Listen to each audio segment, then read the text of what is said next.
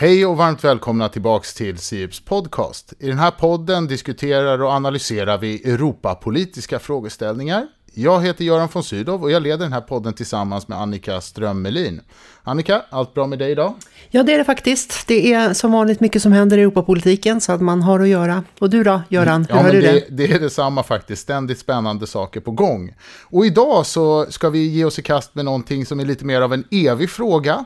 Det handlar nämligen om eh, den svenska hanteringen av EU-frågor och inte minst samspelet mellan riksdag och regering och riksdagens EU-arbete. Och med oss i podden så har vi två stycken personer som är mycket väl placerade för att bedöma och resonera kring hur riksdagens EU-arbete går till. Det är Pyry Niemi som eh, fram tills idag har varit eh, e EU-nämndens ordförande han är, har varit då riksdagsledamot för Socialdemokraterna. Du är så varmt välkommen till podden Pyri. Tack så hemskt mycket Göran. Det känns hedrande att få närvara denna sista dag som EU-nämndens ordförande på plats. Då hoppas jag att jag kan bidra med någonting lite extra till programmet idag. Det tror jag säkert. Vi kanske ska lägga till att vi spelar in den här podden så är det fredag den 23 september. Så det är det som är din sista dag Piri. Absolut. Exakt. Så är det. Och på måndag så är det riksdagens högtidliga öppnande. Och vår andra gäst, Jessica Rosvall, som är riksdagsledamot för Moderaterna och också har varit eh, andre vice ordförande i EU-nämnden under den här mandatperioden. För dig blir det dags att eh, infinna dig igen i riksdagen på måndag som ja. eh, ledamot. Ja, tack så mycket för att jag får vara här. Och det är ju, jag och Pyrry är ju från samma Upplandsbänk, så vi har ju suttit bredvid varandra i många mandatperioder. Så det blir nytt för mig på måndag när jag ska vara med på uppropet. Vad spännande. Och det ska också tillägga i det här sammanhanget att både Jessica och Pyri är ledamöter i Sieps insynsråd dessutom. Nåväl, låt oss då börja med att prata och rama in lite vad vi ska diskutera. Det är ju så att när Sverige blev medlemmar i EU så innebar ju det en hel del eh, författningspolitiska frågeställningar som väcktes till liv.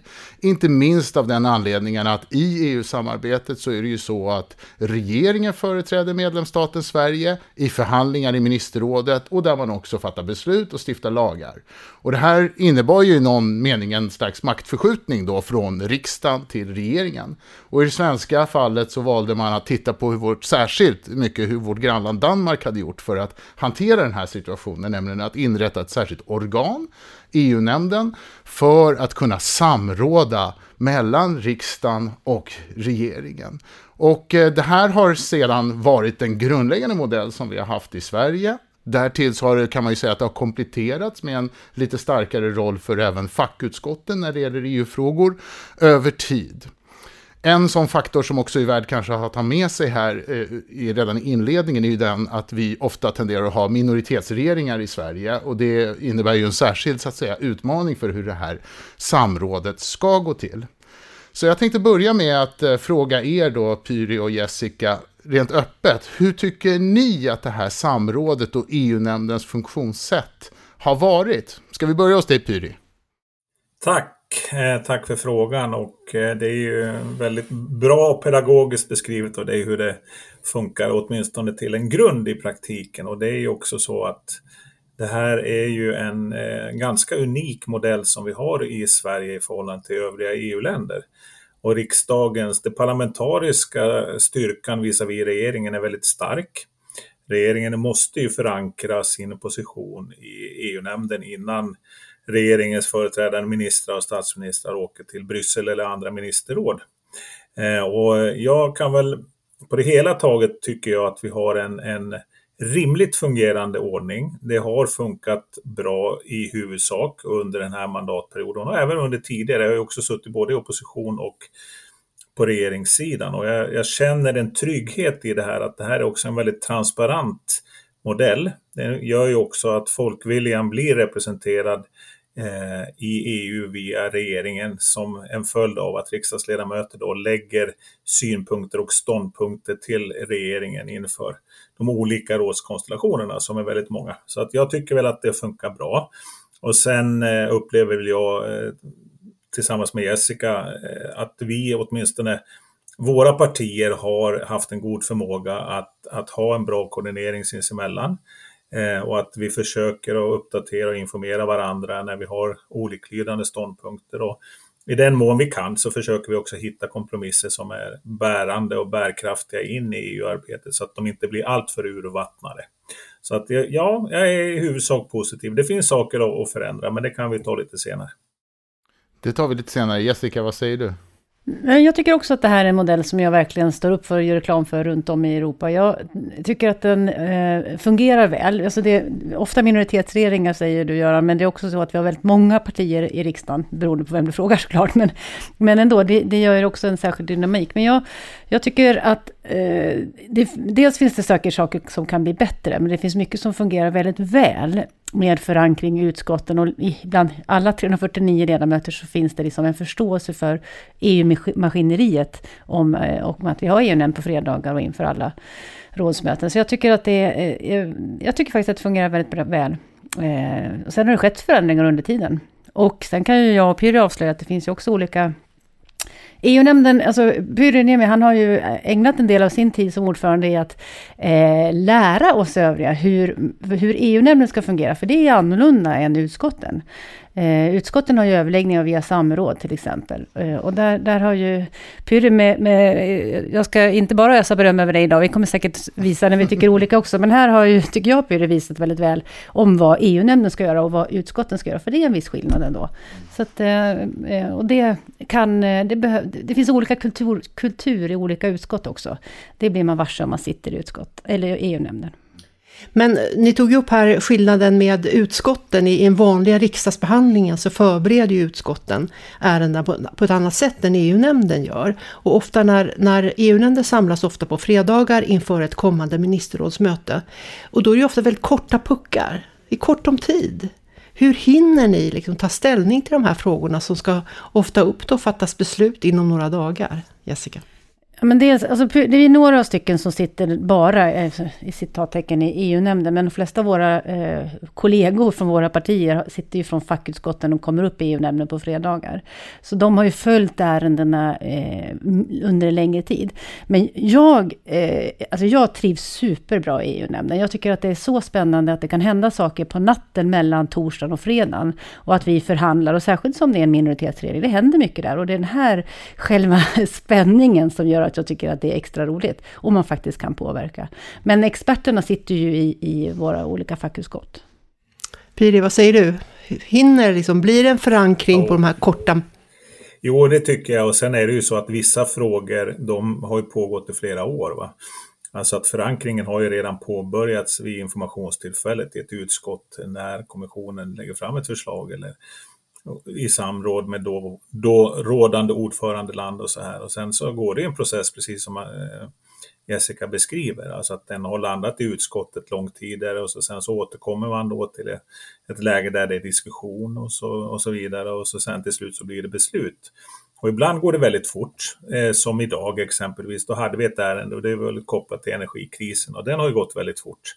Eh, och det, då gäller det ju att, att regeringen är väldigt snabb och informerar både sin egen, sina egna partier men främst oppositionens partier för att kunna förankra ståndpunkten så långt som möjligt och, och bygga en gemensam värdegrund eller, eller så information till eh, ministerrådet som ska närvara vid. Så att eh, absolut, det, för, det både och ska jag säga. Vissa frågor hänger med jättelänge beroende på storlek och annat. Annat kan vi lösa dessutom på nämnden, ska jag vara ärlig och säga. Det händer ibland att eh, ordföranden får ajournera mötet och, eh, och så får vi sätta oss ner och titta på textskrivningar och, och sammanfattningar så att alla blir så nöjda som det går. Sen kanske vi inte alltid kommer överens fullt ut, men och jag håller med Jessica, det är faktiskt det som gör att EU-nämnden är väldigt speciell i förhållande till de övriga utskotten och lite rolig. För man får verkligen vara med i händelsernas centrum på ett helt annat sätt. Aktuella frågor blir väldigt tydliga i EU-nämnden. Och de blir också väldigt, väldigt påtagliga. Vi är liksom här och nu, vi kan inte hänskjuta ärendet eftersom de inte tar sig i plenisalen. Så att, nej, jag tycker det är en spännande miljö att befinna sig i. Jag bara tänkte i anslutning till det och lite eh, anekdotiskt, ibland hör, hör jag åtminstone berättas om att ärenden som, ni påpekar ju det här att det är en lång process, det vill säga utskotten först har hanterat den. Men icke desto mindre så kan ett ärende som det verkar vara frid och fröjd och samförstånd eh, kring i de tidiga faserna, när det väl kommer till EU-nämnden så visar det sig att här blev det ändå lite mera politisk konflikt och att kanske då i synnerhet oppositionen i det läget gör sig gällande att man inte håller med regeringen. Eh, känner ni alls igen den här beskrivningen?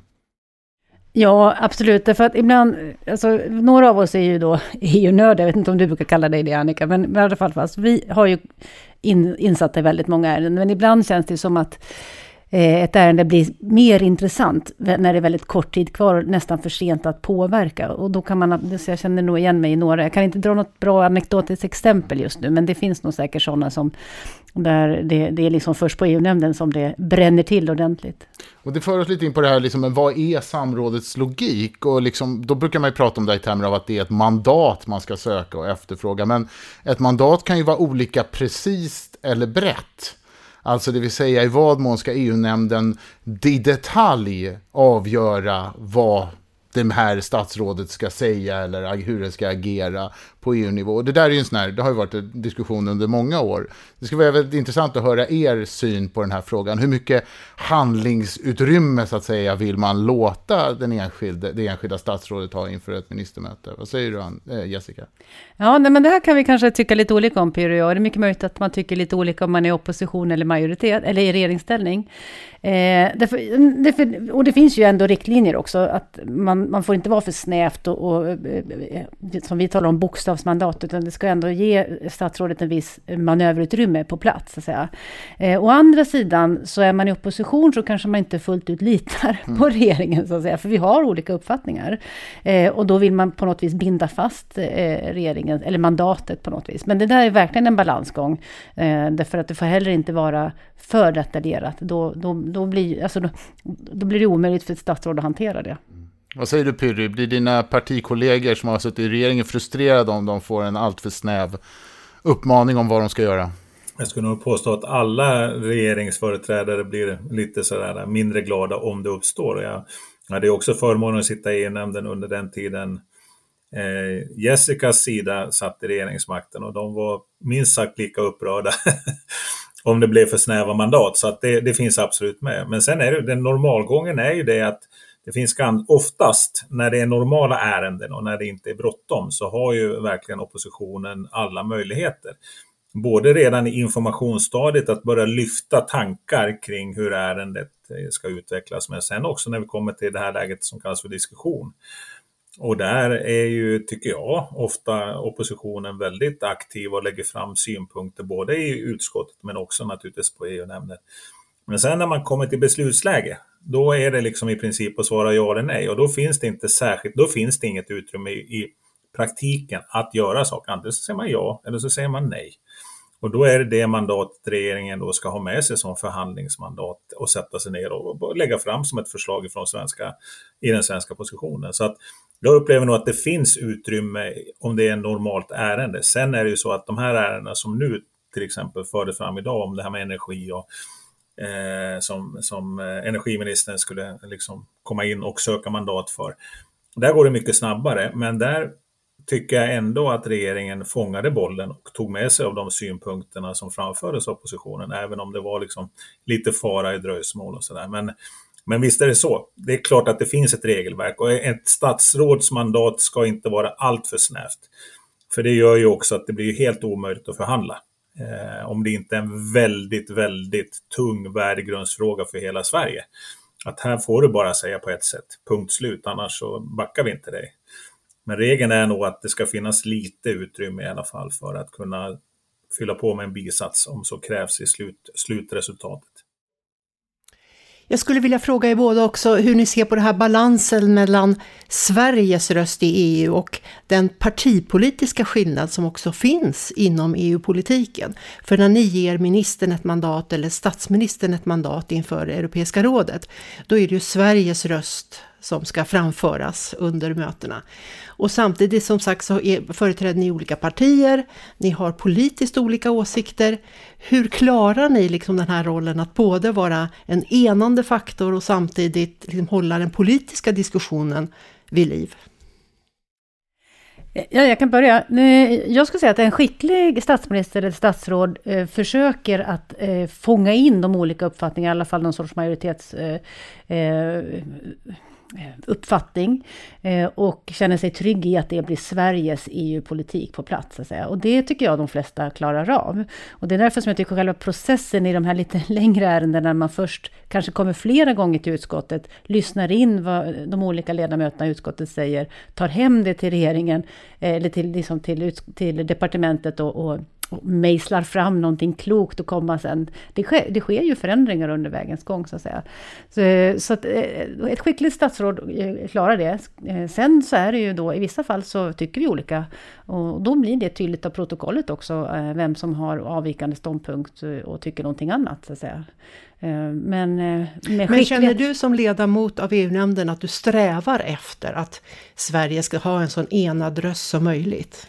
Det finns absolut sådana frågor. Skattefrågor till exempel, eh, där vi är hyfsat lik, eh, upp, eh, samma uppfattning i de flesta partier, i vart fall i riksdagen. Där känner jag att det är viktigt att Sverige då kan jag snarare ge med mig lite grann och säga okej, okay, men här, så här långt kommer vi. Det är viktigt att Sverige är enade så att vårt statsråd från Sverige åker ner och känner jag har hela Sveriges riksdag med mig. Det finns säkert flera andra sådana frågor, men absolut. Piri, vad säger du? Jo, men jag tycker nog att, och, och där ska jag faktiskt, inte faktiskt, Jessica ska ha beröm i, i de här frågorna för att jag menar, du är ju den som jag tycker det går bäst att diskutera med när det gäller den här typen av sakpolitiska avväganden och, och ta sig fram i. Och det vet jag att också du och EU-ministern Hans Dahlgren har ju haft väldigt goda kontakter i de här eh, forumen att försöka få till stånd ståndpunkter som kan liksom på något vis eh, visa på bredden i EU-nämnden och ändå inte bli uddlösa. Så att det ska du ha ett stort tack för. Det har fungerat, tycker jag, i huvudsak riktigt bra. Eh, sen är det så om man tittar på liksom, om man tittar på Europaparlamentet och eh, den svenska positioner där kopplat till EU-nämndens positioner så är de inte alltid synkade. Det kan man ju vara ärlig och säga. Det, det kan förekomma alltså att även folk i mitt parti, alltså ledamöter i mitt parti, likaledes även i Jessicas parti eller i andra partier kanske tycker lite annorlunda än vad vi tycker i EU-nämnden eh, när vi framför eller stöttar regeringen eller, eller avviker med ståndpunkter och sådär. Så att det där är inte helt supersynkat jämt. Huvudsak så är det ju så. Det finns ju vissa sådana här portalfrågor som, som jag tror både parlamentariker och eh, riksdagsledamöter är helt eniga i. Men sen är det, man kommer överens lite olika på olika sätt i EU-parlamenten och, och de politiska grupperingarna där.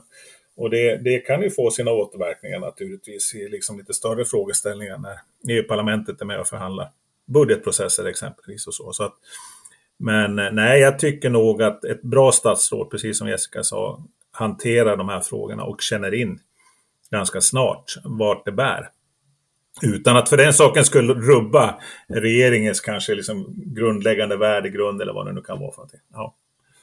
Men Piri, du som eh, lämnar riksdagen eh, kan ju vara lite friare kanske och tänka vad kommer hända framöver? Vad, vad tror du kommer EU-nämnden, eh, kommer din, ditt partis eh, företrädare i EU-nämnden ha samma liksom, ingång här nu att det gäller också framöver att hitta en så enad svensk röst som möjligt eh, under förhandlingar i i rådet och i Europeiska rådet?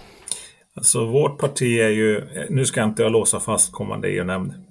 Det ska man akta sig för. Man ska inte ge, ge efterträdare allt för mycket råd. Det finns det andra politiker som har en tendens till att göra utan att nämna några namn.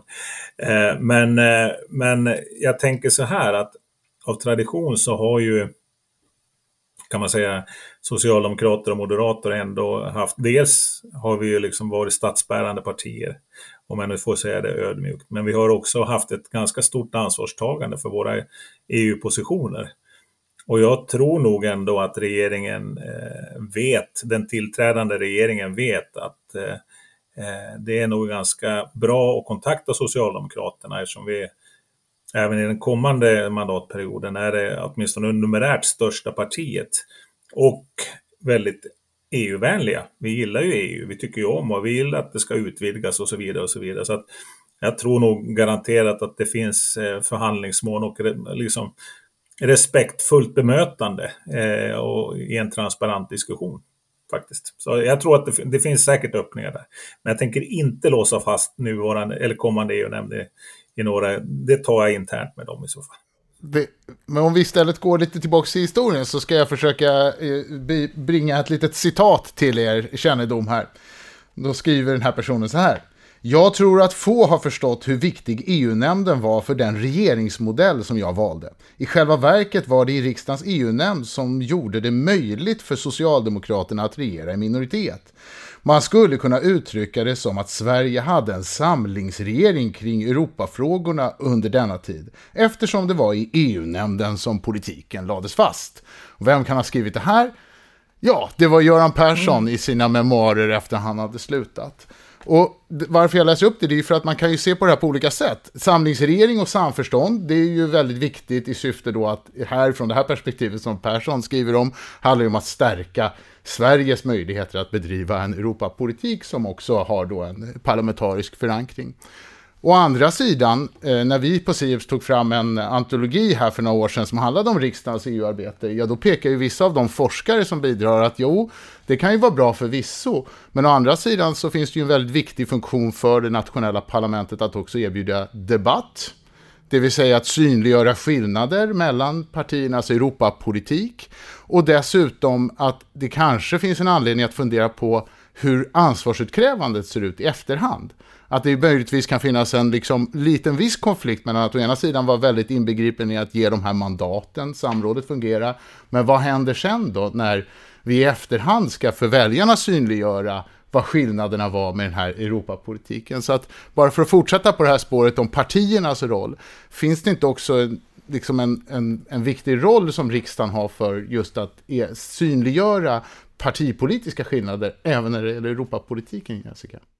Men det gör vi. det. Nu låter det som att jag och Pyry är jätteense och det är vi ju ofta, men inte i alla frågor. Det, är ju, eh, vi har ju, vi har ju, det är ju många gånger som det har varit liksom hälften hälften i, i nämnden och som har fått ett visst utfall. Så att det är inte alltid som det är så. Men det finns också en... Eh, EU-nämnden har ändå en skyldighet, tycker jag, att liksom ha det EU-perspektivet som Annika är inne på. Och, och där finns det bland oss som sitter i EU-nämnden ofta, så att säga, en, en mer EU-politik, alltså vi, har mer, vi sätter det lite högre på agendan kanske, om jag får liksom, eh, då, säga någonting eh, svepande om andra också då. Eh, och det perspektivet eh, tycker jag ändå är viktigt också. Men, men jag håller med dig om att ansvarsutkrävandet kan ju då få, få vissa svåra konsekvenser, givet att vi då har de här tajta eh, parlamentariska läget i riksdagen som vi nu ver verkar få igen då. Mm. Vad säger du Piri? bör, bör riksdagen bli bättre på att också debattera EU-frågor? Ja, men det tycker jag väl alltid att det ska finnas ett bra utrymme för debatt kring EU-politiken, för den har ju som påtaglig inverkan på Sverige som alla andra medlemsstater, så är det ju. Men sen tycker jag också att man ska vara lite noggrann med att det, de besluten som vi tar i EU-nämnden är ju också Sveriges röst internationellt.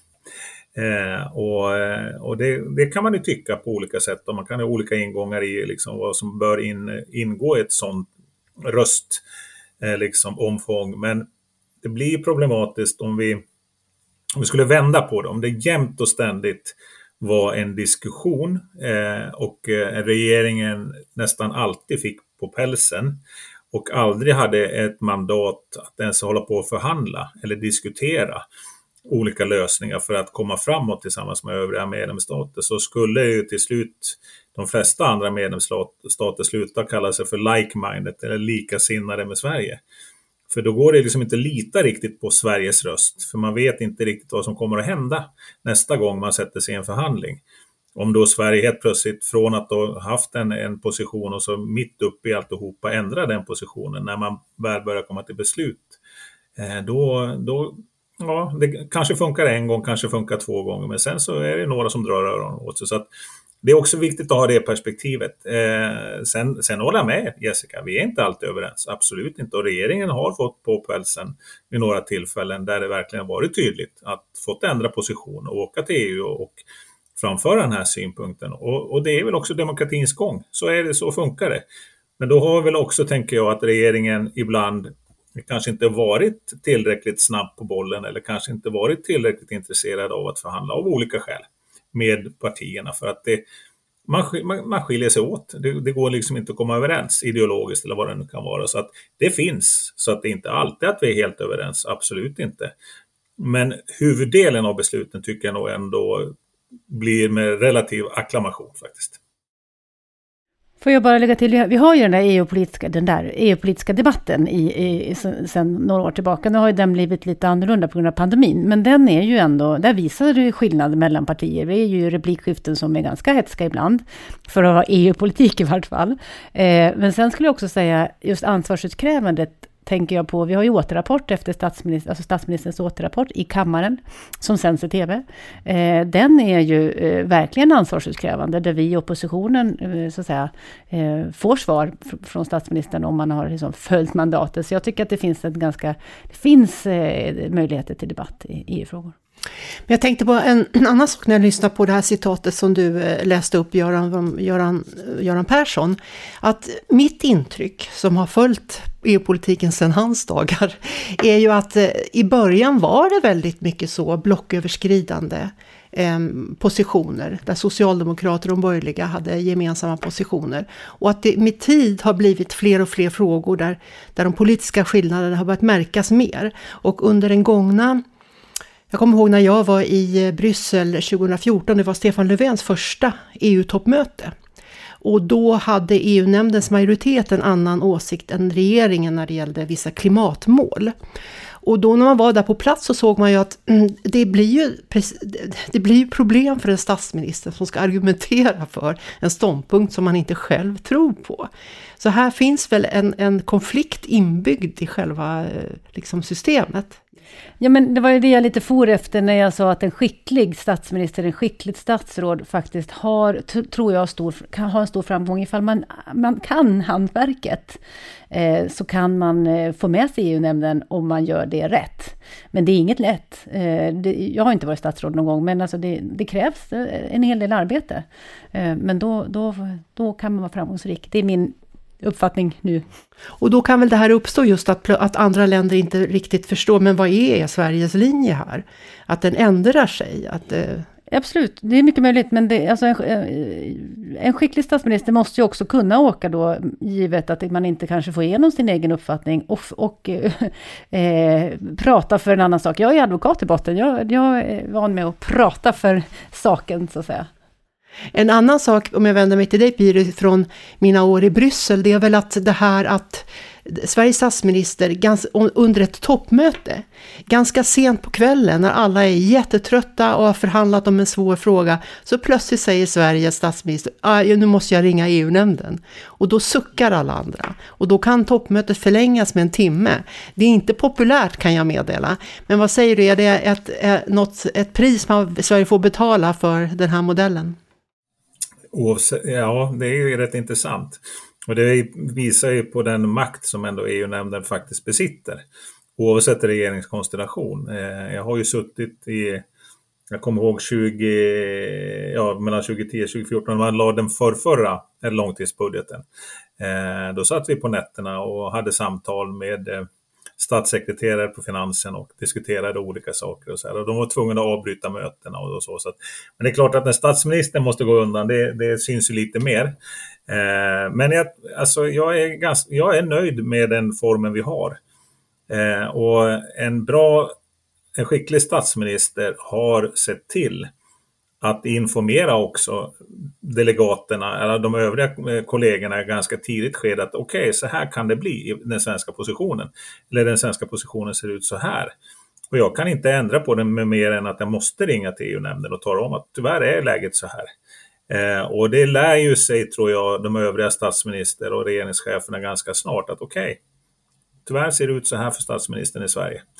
Eh, hen måste göra på det här viset och det är klart, känns ju inte särskilt roligt tror jag för statsministern att ringa upp och be om att få ett nytt mandat. Men, men har man förankrat det i ett tidigt skede så tror jag också de flesta möter det med rimlig och vederbörlig respekt, tänker jag. Jag, jag, tror att det kan bli bättre beslut ifall man också har den här eh, fram och tillbaka. Och det är unikt för EU-nämnden att vi kan samlas mitt i natten om det är så. Men jag skulle säga, jag, var, jag har ju varit en av delegaterna i den här framtidskonferensen. Och då kände jag bland dels eh, kollegor i andra parlament en frustration över att det liksom är regeringarna och EU där borta Eh, och sen är det vi här hemma i våra nationella parlament. Och jag känner ju inte riktigt det, trots att jag är i opposition. Att jag känner ju att jag har ju fått varit med eh, i olika utformningar. Det är inte alltid så att min, min åsikt har liksom vunnit, men den är ändå lyssnad på. Eh, så den där frustrationen mellan vi och dem, vi har ju den vi och dem mellan vi och Stockholm och Stockholm och Bryssel och så, men, men den, det tycker jag ändå att det finns en viss en, eh, skillnad mellan eh, oss svenskar. Mm. Men det för oss lite in på också just riksdagens olika typer av roller som vi redan varit inne på. Nu har vi pratat mycket om det här med samråd och mandat. Och tittar man på det, när forskare tittar på och jämför de nationella parlamenten när det gäller EU-frågor, då kommer de ju allt som oftast fram till just att den svenska riksdagen hör till den absolut eh, starkaste på många sätt när det gäller både formellt och reellt inflytande över då regeringen. Men en forskare som skrev för oss här på Sirius pekar på att jo, det, det är gott så, men kanske, menade hon, ägnar man lite väl mycket tid till de här så kallade subsidiaritetsprövningarna, det vill säga där man, de nationella parlamenten kan bedöma då förslag som kommer från kommissionen, och det är ganska tidsödande. Och så menar hon att det här kanske går ut över en annan roll som ett nationellt parlament skulle kunna ha, nämligen att också påverka EU. Det vill säga att ha en mer aktiv liksom, roll i att se till att utforma hur EU utvecklas. När ni lyssnar på det resonemanget, tycker ni, känner ni igen det, liksom att vi ägnar oss åt, eh, kanske att vi borde titta på vad för någonting exakt vi ägnar oss åt i riksdagens EU-arbete? Vad säger du Pyri? Nej, men subsidiaritetsprövningarna gör ju inte vi som regel e i EU-nämnden, utan de sköts i utskotten. Så att där, den, den belastar ju inte EU-nämndens liksom, planering och processer, utan det sker i utskotten. Och där är det ju också olika hur mycket man hanterar och lägger ner tid på det det är helt olika på hur man reflekterar över det utrikesutskottet kontra miljö och jordbruksutskottet och så Sen är det naturligtvis lite olika frågeställningar och självklart och så. Men, så att nej, men där, där känner inte jag att vi eh, lägger ner allt för mycket tid på. Eh, så att, eh, men sen är det väl självklart så att det kan ju uppfattas eh, om man ser det från ett annat liksom ett perspektiv in mot Sverige, att den svenska riksdagen har en så stor kraft eller makt visavi regeringen. Men det visar ju också på att, tycker jag, att demokratin de facto fungerar. För att man vänder på det så finns det ju länder i, EU-kretsen som bara går och informerar om att nu har vi tagit det här beslutet och så är parlamentet bara ett bihang som liksom accepterar och nickar och tack och amen. Eh, och det är väl det omvända och kanske den andra ytterligheten. Men det finns rätt många länder som har så, där regeringen i princip har oinskränkt makt att leda EU-politiken. Eh, och jag tycker inte att det är liksom en, en, bra modell för en fungerande demokrati. Sen är det väl klart så att det skulle kanske kunna vara lite som Jessica var inne på det här med framtidskonferensen, att, att vi skulle kunna ägna mera tid åt eh, så att säga, utvecklingen av EU och, och dess institutioner och komma in med inspel och sånt. Men den tiden har inte riktigt funnits där, tycker jag, utan det är ju väldigt mycket frågor som hela tiden måste liksom eh, beslutas. Eh, och då finns det inte plats för de här eh, fyra, fem timmars seminarierna där vi sitter i samklang och tänker, tänker utanför boxen och reflekterar över om vi ska ha Strasbourg kvar eller inte, eller andra sådana här stora värdegrundsfrågor som är väsentliga för vissa medlemsländer. Så att, eh, nej, men så, men visst, det, visst skulle vi kunna göra det, men även att en stark demokrati som vi har i Sverige, det kan ju också vara en, rikt, en inriktningsindikator till de övriga EU-länderna och tänka sig, men fan, ja, parlamenten har lite att säga till om i Sverige. Det kanske vi också skulle ha, om jag hade varit ledamot i ett annat EU-land.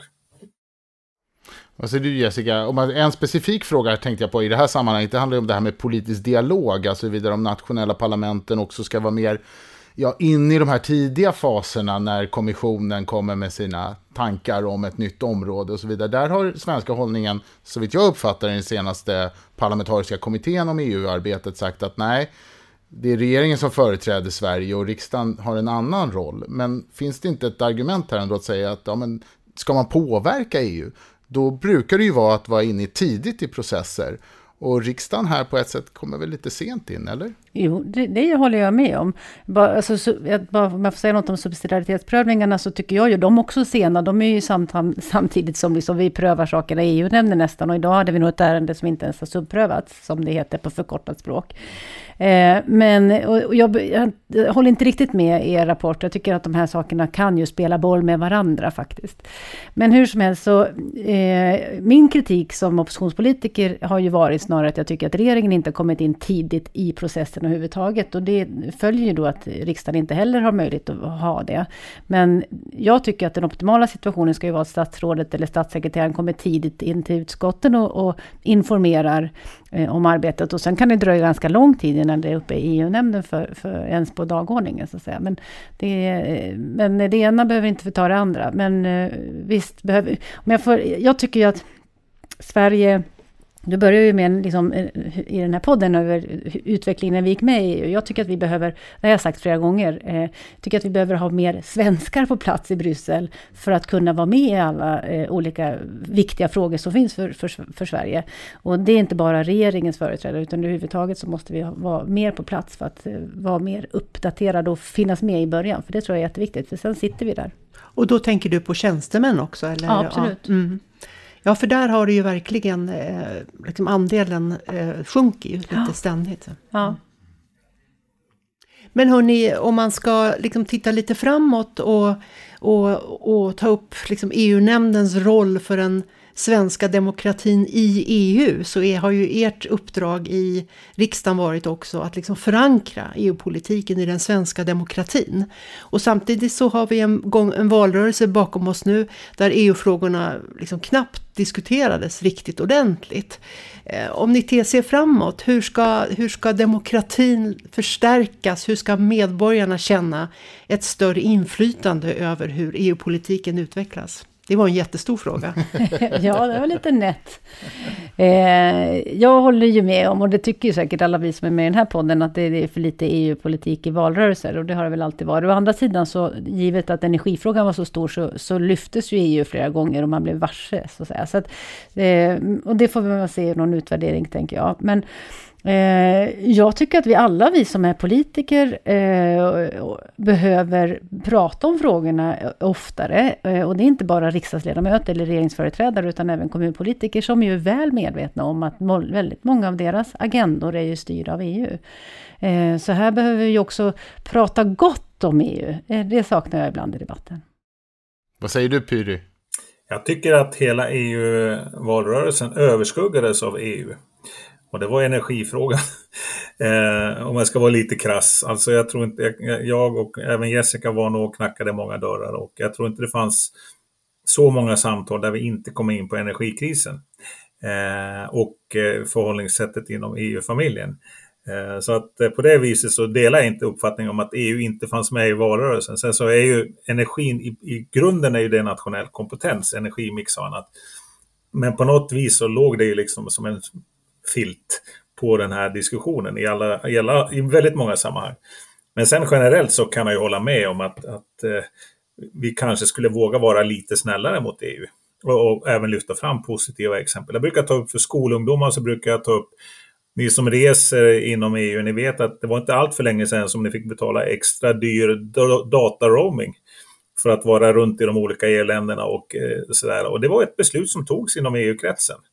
Så ni slapp det och nu kan ni resa helt bra utan att behöva vara oroliga för att betala extra tusenlappar. Det finns jättemånga bra beslut som jag tycker vi faktiskt missar att kommunicera. Men samtidigt är det ju så att bra grejer är inte alltid så intressant, speciellt för medierna att rapportera om, utan man vill gärna rapportera om sånt som kanske inte fungerar. Eh, och det skulle ju vara en, en, en krydda i livet om man kunde få en chans att berätta om allt det positiva som EU de facto gör. Jag menar, ta de gemensamma vaccininköpen under pandemin. Det var ju en fantastisk framgång och det gick så fort.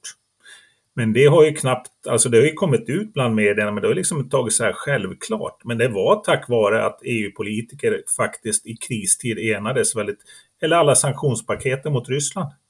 Också sådana här saker, alltså för man markerar EU-enighet och så här. Så att det finns positiva saker som vi kan lyfta fram och så. Och, så, och inte alltid säga, ja, och de där i Bryssel va de tar ju de här besluten.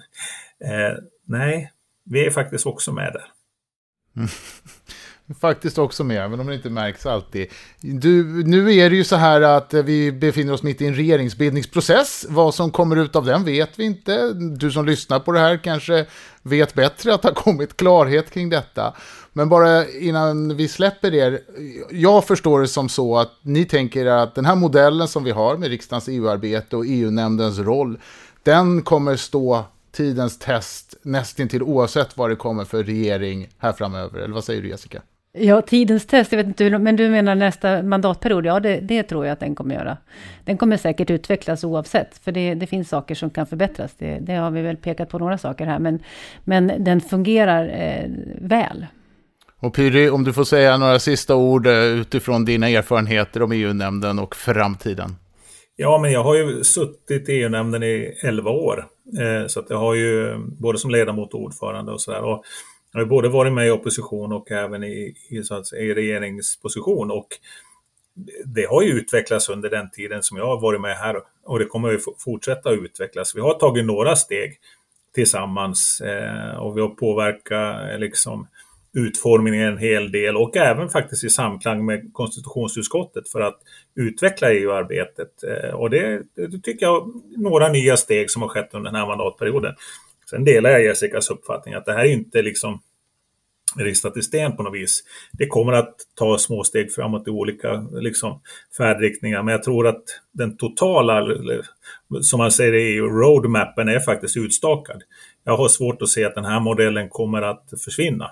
Snarare så kommer den att finnas kvar i framtiden. Faktiskt skulle jag vilja påstå som en, en väl fungerande modell för även andra EU-länder att ta efter. Nu var jag väldigt ödmjuk, tänker jag. Men, men, men det är så. Vi, vi parlamentariker har rätten att påverka regeringen eh, i EU-frågor. Jag tycker att det fungerar väl. Och det gör också att EU-politiken från ur svensk position i alla fall blir mer transparent och även följer faktiskt folkets vilja och önskemål.